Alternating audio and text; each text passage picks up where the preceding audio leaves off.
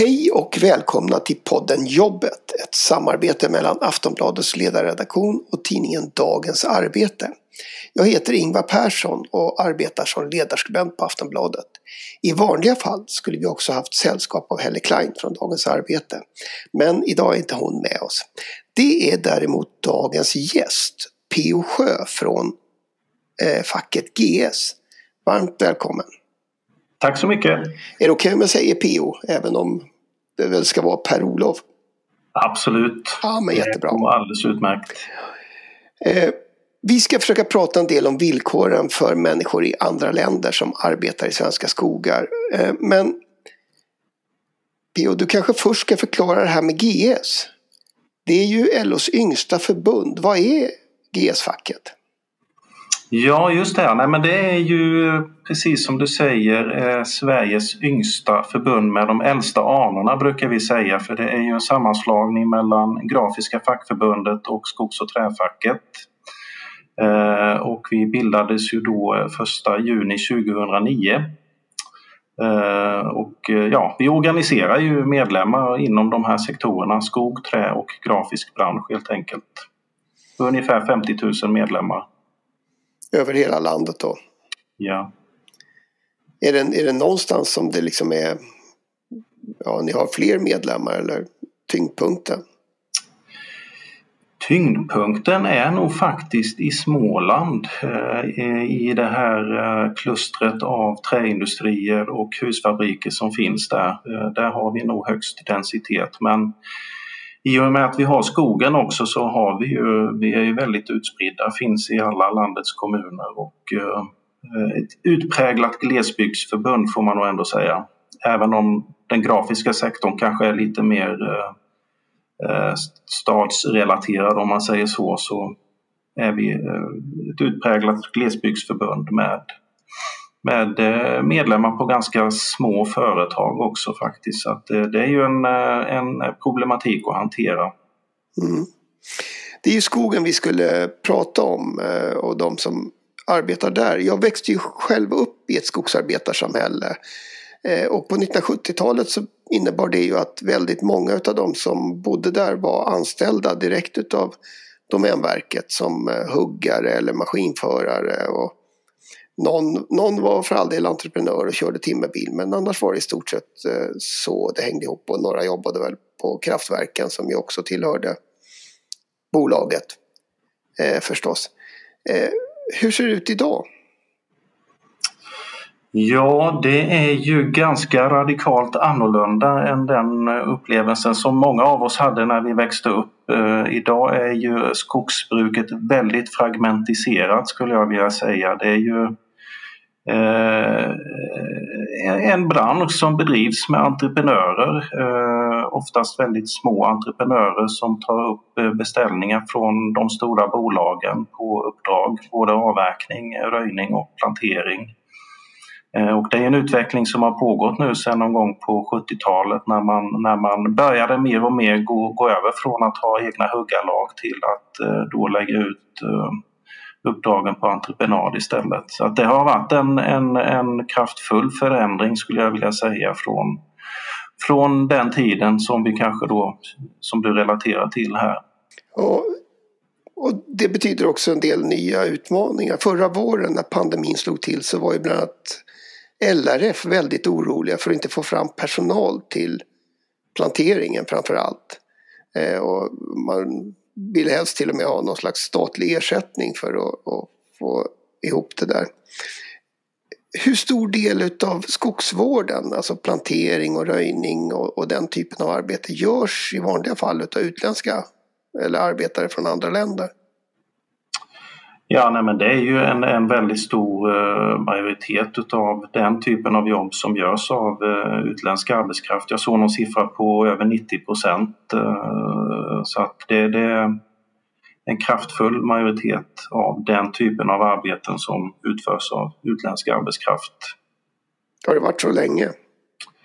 Alltså jag skulle vilja säga att det här, det här tog nog fart någonstans runt stormen Gudrun i början på 2000-talet för att då då insåg ju eh, skogsbolagen att man kommer inte kunna klara det här uppröjningsarbetet eh, med inhemsk arbetskraft. Och då byggdes det också upp de här kedjorna där man etablerade kontakter med, med äh, agenter utomlands som kunde också eh, rekrytera personal som skulle komma till, till, till de svenska skogarna och efter det skulle jag vilja säga så så har vi sett det här fenomenet i, i allt större utsträckning. Eh, och idag är det ju etablerat eh, på ett sätt som vi från fackligt håll då tycker är lite, lite synd. Eh, I en tid där vi har en väldigt hög arbetslöshet i det här landet så, så tycker ju vi att, att eh, det borde kunna gå att tillgodose det här behovet med inhemsk arbetskraft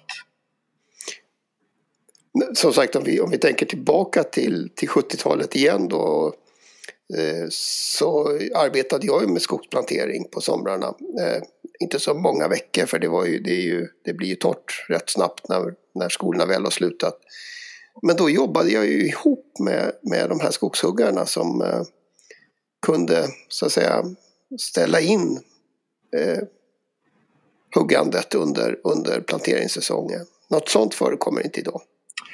Nej, det gör det. Jag skulle vilja säga i så fall i väldigt, väldigt liten omfattning. Och det här är ju en del av problematiken också för precis som du säger så var ju det här då en naturlig del av ett huggarlag som också var anställt av ett bolag som, som hade att göra alla de här sysslorna i skogen och för många tror jag eh, skogsarbetare så var det ett välkommet avbrott också i i det normala arbetet och sen framåt hösten kunde man kanske gå och röja lite så att man fick lite avlastning i huggandet. Så det, är ju, det där är ju helt borta skulle jag vilja säga utan nu är det väldigt täta skott mellan skogsvård och avverkning. Eh, Eh, och jag tror det är många som kan relatera också till det du säger, att man har haft de här erfarenheterna som ung, att man har gått i de här planteringsområdena och eh, svettats och eh, slagits med myggor. Eh, och knott. Och knott. det var nästan ännu värre. Men, men bara så vi förstår. Hur ser en typisk entreprenörskedja bakom ett vanligt planteringslag på ett svenskt hygge ut idag, 1 juni 2021? Ja, alltså i toppen av den här värdekedjan så finns det ju en beställare och det är ju oftast, eh, vi har ju väldigt mycket privata och små skogsägare också, men den, största delen av det här planteringsarbetet utförs ju utav eller beställs av de här stora bolagen som vi har i Sverige. Det är ju fem, sex stycken som är helt dominerande. Eh, och de lägger då ut de här uppdragen på entreprenörer som är villiga att ta på sig det här. Eh, eh, och de rör ju sig också över ganska stora ytor de här entreprenörerna så att de är ju inte stationerade liksom vid ett geografiskt område utan de, de börjar i, på våren lite längre söderut och så rör man sig norrut allt eftersom klimatet och, och, och vädret tillåter det. Så att det är ungefär så det ser ut. Det är väldigt många entreprenörer eh, och eh, det vi liksom vill trycka på också är att det är ju en oerhörd prispress på entreprenörerna. Eh, och det är också en del av problematiken när vi pratar om villkor och löner och så vidare också. Att det är riktigt tufft för de här entreprenörerna att få det att gå runt. Förekommer det också att, att själva plant då är dessutom är anställda i bolag utomlands?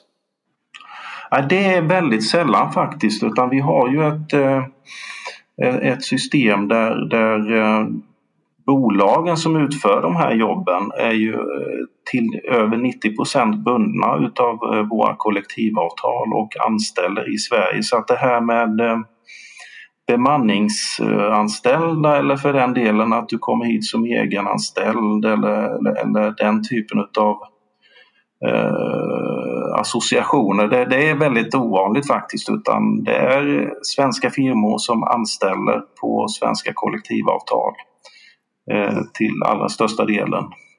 Jag undrar därför att jag, jag kommer ihåg just efter stormen Gudrun var jag nere och, eh, och, och tittade en del på, på branschen och då då förekommer just det. Mm. Men det, ja, nej, men det kan jag tänka mig. För det, då var det ju verkligen eh, kalabalik mm. i de svenska skogarna. Genom åren har ju ni i GS-facket liksom publicerat många rapporter som visar att arbetsvillkoren i skogen ofta är under all kritik. Och ni har ju dessutom drivit processer för att, för att anställda som har blivit lurade på, på sina löner ska, ska liksom få, få sin rätt. Eh, och så, nu har vi en, en, diskussion som satt igång med att Lisa Röstlund på Dagens Nyheter granskade branschen. Eh, och, hon kunde, och det hon kunde berätta tänker jag ju, det kanske inte borde överraska så många. Eh, men det tycks ju ändå ha blivit en chock för somliga. Eh, arbetsmarknadsministern var ju alldeles rasande och, och tyckte att så här kan vi inte ha det. Till exempel. Borde Eva Nordmark ha blivit överraskad? Ja, alltså med tanke på eh, hur det har sett ut de senaste åren och eh, de här, det är ju liksom fall som uppdagas varje år där folk råkar illa ut så att eh, överraskad tror jag väl inte att hon skulle ha blivit egentligen. Däremot förbannad, det har jag större förståelse för. Men borde hon inte vara förbannad hela tiden i så fall? Jo, absolut. Det är, det, är ju, det är ju det vi försöker peka på lite grann. Det är ju just den här kombinationen av en oerhört liberal lagstiftning när det gäller arbetskraftsinvandring där du i princip är helt beroende av att ha kvar din anställning för ditt eh, uppehälle här i landet. Eh, det skapar ju absolut inga incitament för att eh, rapportera några missförhållanden gentemot din arbetsgivare.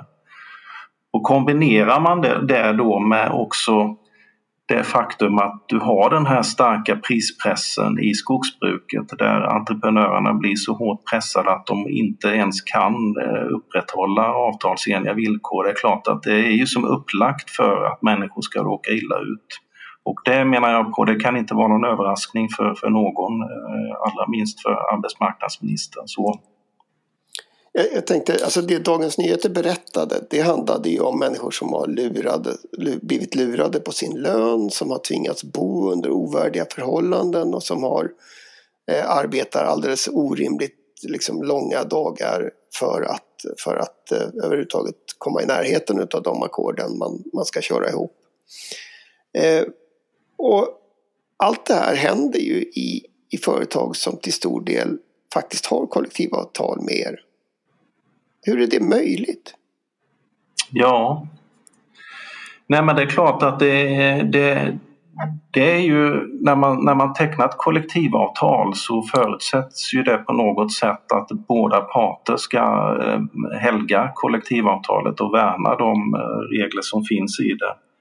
Eh, och i normala fall för oss som ett fackförbund så är det så att om det är någonting som uppstår på en arbetsplats där avtalet inte följs, då får, får vi ju kännedom om det. Eh, och vi kan agera på det. Eh, och det är bara att konstatera att i skogsvården så har vi ju inte den täckningen fackligt som vi skulle behöva ha. Eh, det är ju, dels är det väldigt svårt att organisera den här arbetskraften som kommer hit Eh, jobba här i kort eh, säsong eh, under året. Eh, dels är det en språklig barriär och de som kommer hit känner inte till den svenska arbetsmarknadsmodellen, eh, har väldigt svag eh, kännedom om den. Och oftast är det väl så att arbetsgivarna inte heller informerar dem om eh, liksom hur det funkar här. Och dessutom ska vi då lägga till det faktum att eh, det här är rörliga arbetsplatser som eh, finns ute i våra svenska skogar. Så att det är ju ett tufft fackligt ackord vi har att eh, göra när det gäller organiseringen av de här arbetarna. Och vi har ju försökt med metoder genom åren här och nu har vi liksom också infört ett särskilt säsongsmedlemskap som ska underlätta för eh, de här personerna att också bli medlemmar i facket. Så att det är ett litet avskalat medlemskap där rättshjälpen och förhandlingshjälpen står i centrum det, det, är första gången vi kör det här nu så vi får väl utvärdera det. Men, men det är ju liksom grunden här för att vi ska kunna komma till rätta med det här fackligt, det är ju organisering. Men det tar ju liksom inte bort, tycker jag, ansvaret för, för de, den andra parten i ett kollektivavtal. Eh, det är ju inte vi som eh, låter folk jobba 12 timmar om dagen eh, utan övertid. Det, är ju faktiskt den andra sidan så att jag, jag tar inte på mig hela ansvaret för det här, det gör jag inte. Jag tänkte jag ska fråga mer om det här med säsongsmedlemskapet men, men alltså det du är inne på nu, alltså ansvaret från arbetsgivarsidan. Det är ju som sagt ofta de stora skogsbolagen som är beställare av de här tjänsterna.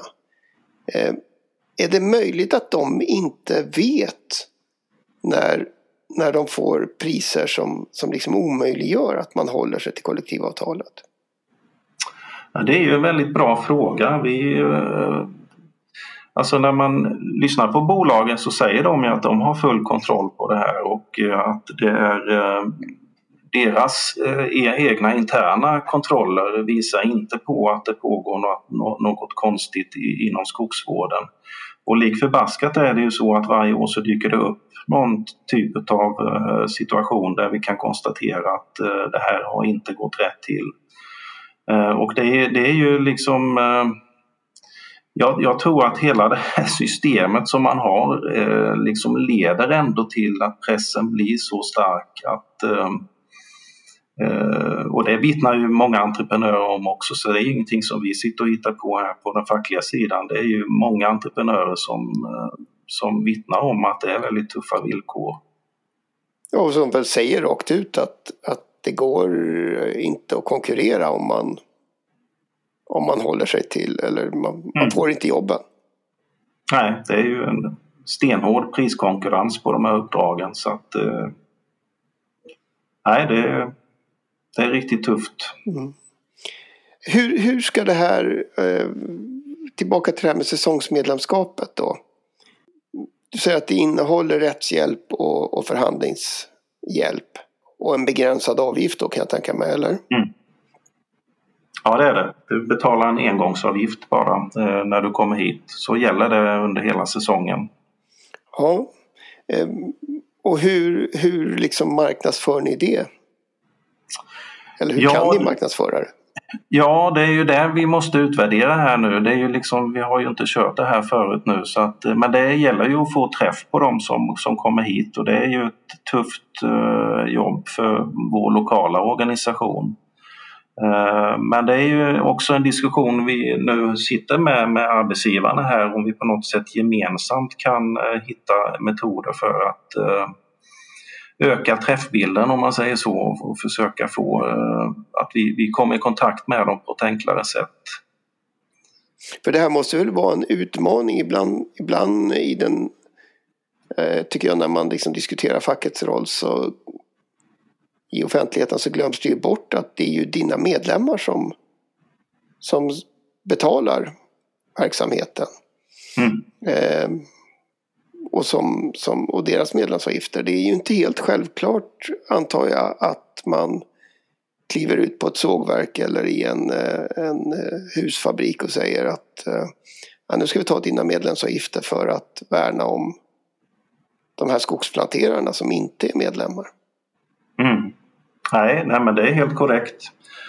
Eh, och det är, ju, det är ju en eh, tuff diskussion så. Vi har ju haft några case som vi ändå har drivit här nu eh, också rättsligt där vi har gått in med vår solidaritetsfond som ju egentligen har som syfte att främja eh, facklig organisering utomlands. Men, men i några fall så kan det ju vara så att det kan också vara internationell solidaritet och, och driva fall på, på svensk mark, vilket ju egentligen är tragiskt tycker jag. Men, men vi har gjort så någon gång. Eh, men, eh, men grunden lite grann är det, för det är ju inte så enkelt. För det är klart att eh, vi som, som facklig organisation så är man ju inte starkare än sin svagaste länk och om inte vi kan se till att vi upprätthåller kollektivavtalsnivåerna i skogsvården då är ju bara frågan är ju var, var kommer den här konkurrensen nästa gång?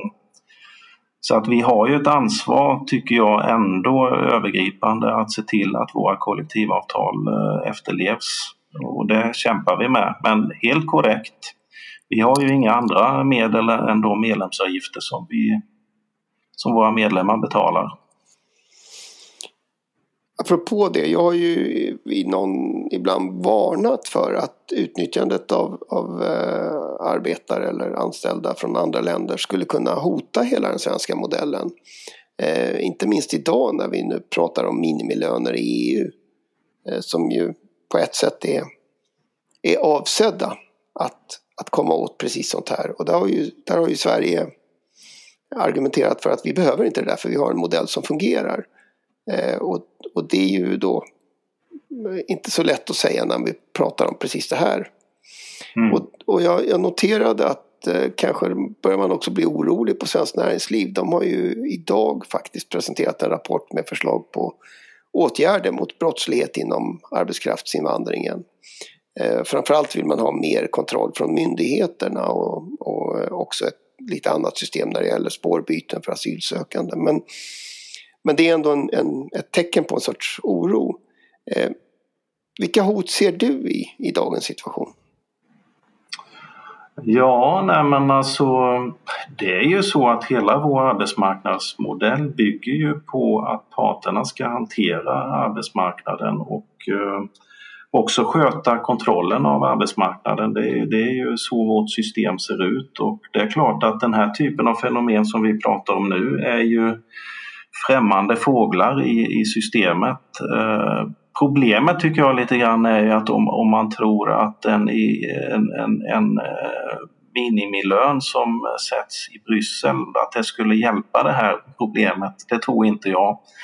Eh, för eh, kan man inte upprätthålla ett kollektivavtal då upprätthåller man inte eh, en EU-lagstadgad minimilön heller och jag inbillar mig att det kommer inte att kunna vara någon statlig kontrollant ute i skogen heller på, på, på samma sätt som vi också har problem med det. Så att det här är ju ett ansvar för parterna och det tycker jag också att arbetsgivarna borde se att eh, ska vi klara det här så som det är tänkt så, så måste vi hjälpas åt med att eh, eh, Eh, bevara och stärka och utveckla vår modell. För den har ju visat sig varit framgångsrik genom åren och jag ser liksom ingen anledning till att den inte skulle kunna vara det även fortsättningsvis. Och på det viset, möjligtvis då, skulle det vara positivt om Svenskt Näringsliv också eh, har börjat fundera i dessa banor eh, för det, det, det, skulle jag välkomna i så fall. Det har ju varit en diskussion om, om eh, era möjligheter att, att liksom granska företag som ändå har kollektivavtal men där, där ni kanske inte har medlemmar. Tillträde för regionala skyddsombud och sånt här. Mm. Eh, är det, borde inte det vara en rätt natur, lågt hängande frukt för politiken och, och ge dem verktygen? Jo, jag tycker ju det. Eh, det skulle ju faktiskt kunna hjälpa. Eh, det kanske inte skulle avhjälpa hela situationen men det skulle ändå ge oss lite mer verktyg i verktygslådan. Eh, och just den här diskussionen om kontroll av löner och så vidare, det har vi ju haft uppe med arbetsgivarna flera gånger. Eh, och vi har ju försökt att hitta system för hur vi ska kunna Eh, klara avtalskontrollerna i den här situationen men det, det, har varit väldigt svårt att komma fram i, i, i de diskussionerna. Jag hoppas ju nu att, att eh, det ändå blir någon form av diskussion eh, på, på arbetsgivarsidan också om det långsiktigt hållbara i det här sättet som man bedriver verksamheten på. För jag, jag tror och inbillar mig i alla fall att det borde finnas några personer på den sidan som också tycker att eh, det kanske är dags att göra någonting nu. Det är ju inte nödvändigtvis det här man menar med sund konkurrens. Nej, ja, det är nödvändigtvis inte det, nej, utan det, det, det, borde kunna gå att hitta bättre sätt att bedriva vårt väldigt fina, alltså det, man ska ju komma ihåg det, svenskt skogsbruk i det stora hela är ju fantastiskt och vi eh, skapar mycket välfärd genom vårt skogsbruk och internationellt sett är det ju också väldigt hållbart. Men, och då tycker jag det är så väldigt synd om man på, på den här marginalen inte ens klarar att eh, upprätthålla lägsta, eh, lägsta villkoren i kollektivavtalen. Det, det borde gå att lösa tycker jag. Och det är väl ett jobb som, som då återstår. Som, men som sagt debatten är ju igång och man får väl får väl förutsätta att, att den kommer att fortsätta. Absolut. Jag, jag tänkte faktiskt att vi skulle stanna där eh, just idag i alla fall. Det finns förstås massor av andra ämnen vi eh, skulle ha kunnat och kanske borde ha pratat om. Eh, till exempel de nya förhandlingarna om anställningsskydd och omställningen som LO begärde i förra veckan. Men det får bli en annan gång. Så för nu så vill jag tacka dig P.O. Sjö från GS-facket för att du kunde vara med. Jag vill också tacka dig som lyssnar utan dig skulle det inte bli någon podd. Och som sagt, eh, jobbet kommer tillbaka. Riktigt när törs jag inte svara på, men vi kommer att komma tillbaka. Tack så mycket. Tack. Tack.